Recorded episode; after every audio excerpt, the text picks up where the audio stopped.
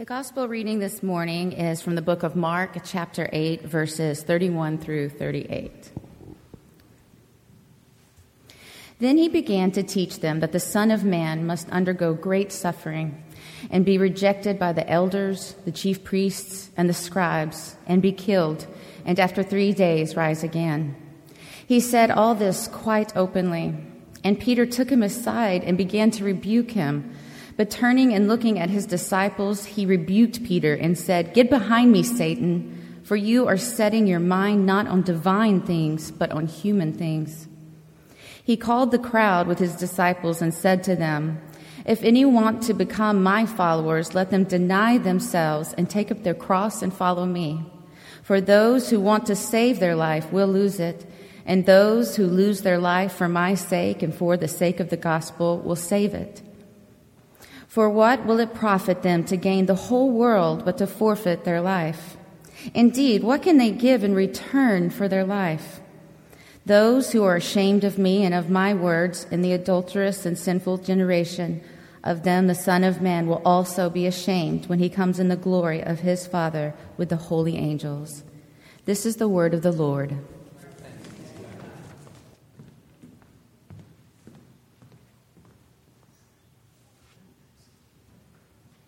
Do we have any four year olds in the congregation this morning?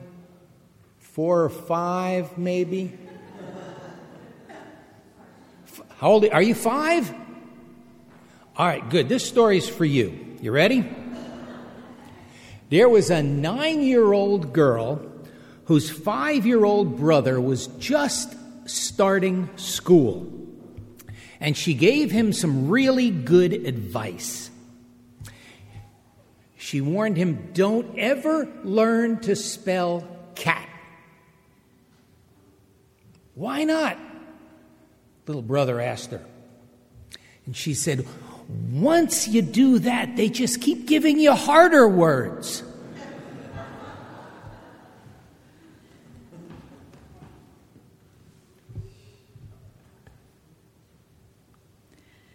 Did you ever wonder what happened to all those people that followed Jesus?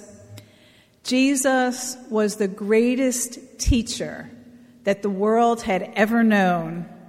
He performed unbelievable healings and other miracles that no one had ever seen before. Thousands and thousands of people flocked to Galilee to see him and hear him, to touch him, and just be near him. But by the time he was arrested and tried and sentenced to death, he only had a few dozen supporters left. Did you ever wonder why more people didn't follow him? We want to suggest some reasons why. First of all,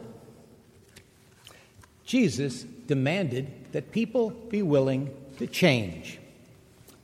And as we've said a couple times since we've been here, most people really don't like change.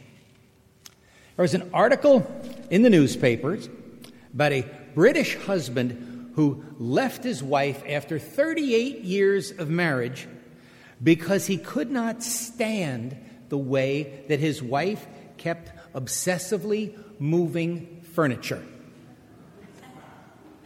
John filed for divorce, complaining that he was sick and tired of his wife Pauline shifting chairs, tables, the television, anything not nailed down to the floor every single day. He'd come home, he wouldn't know where to sit. Moving furniture is just something I always did and always will do, Pauline says. I suppose everybody has their little obsession guess that might be termed a little obsession, changing around the furniture every day. And I suspect that it would probably, that much change would probably bug me after a while too. In fact, Pauline's obsession is quite unusual. Most people are quite resistant to change, particularly in today's rapidly changing world. Most people find change rather scary. What about you? Are you ready to rearrange your life in order to follow Jesus? Are you willing to give up all your comfortable habits, all those familiar daily rituals, if that's what it takes to be a disciple of Jesus. Now, let's be clear Jesus loves you just the way you are. He forgives all your faults and failures, He understands all your weaknesses, but He wants more for you. He wants better for you. He wants you to grow into the person God created you to be. You're here for a reason. Jesus wants you to be his disciple. Discipleship is demanding. A husband and his wife were having an argument about who should make the coffee each morning. The argument went like this You should do it. You get up first, and then we would have the coffee earlier in the morning. No, you're in charge of cooking around here. You should do it. That's your job. Besides, the man is the head of the household. No, you should do it because it says in the Bible that the man should make the coffee. I don't believe that. Show me. Right here in the New Testament, he brews.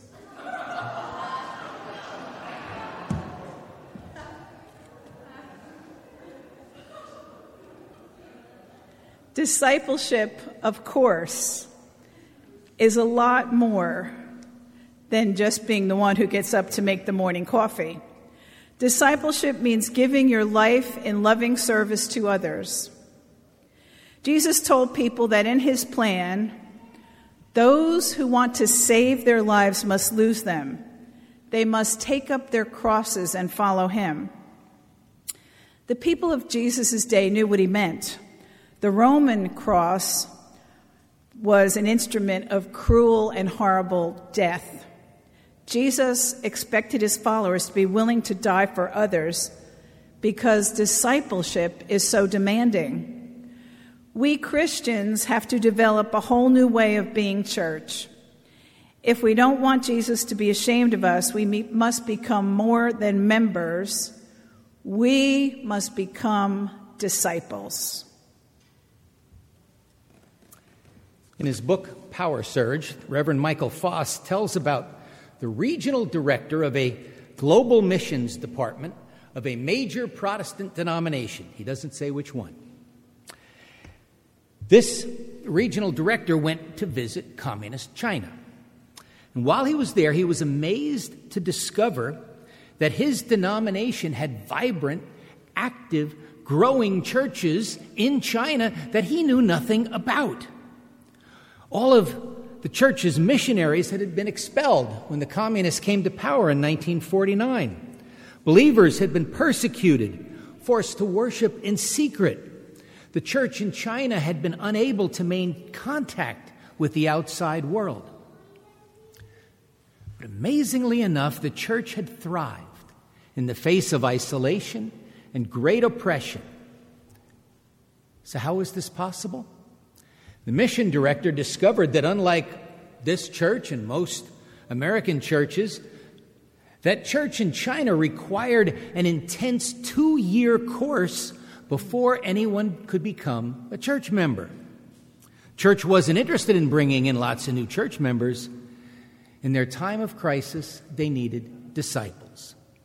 The mission director asked if he, an ordained minister, would be accepted in their church by transferring his membership. And they said, no. We've worked too hard to earn the trust of the people here. We can't afford to weaken the community that God has given us by letting anyone join without teaching them what our faith means and how it is to be lived.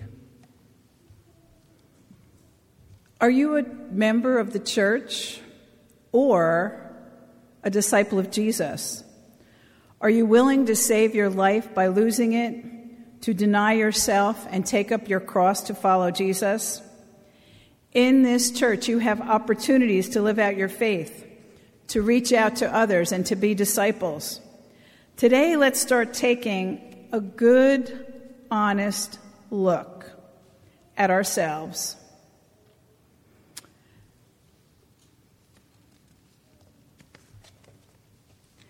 let's start asking ourselves how is God calling me to live as a disciple?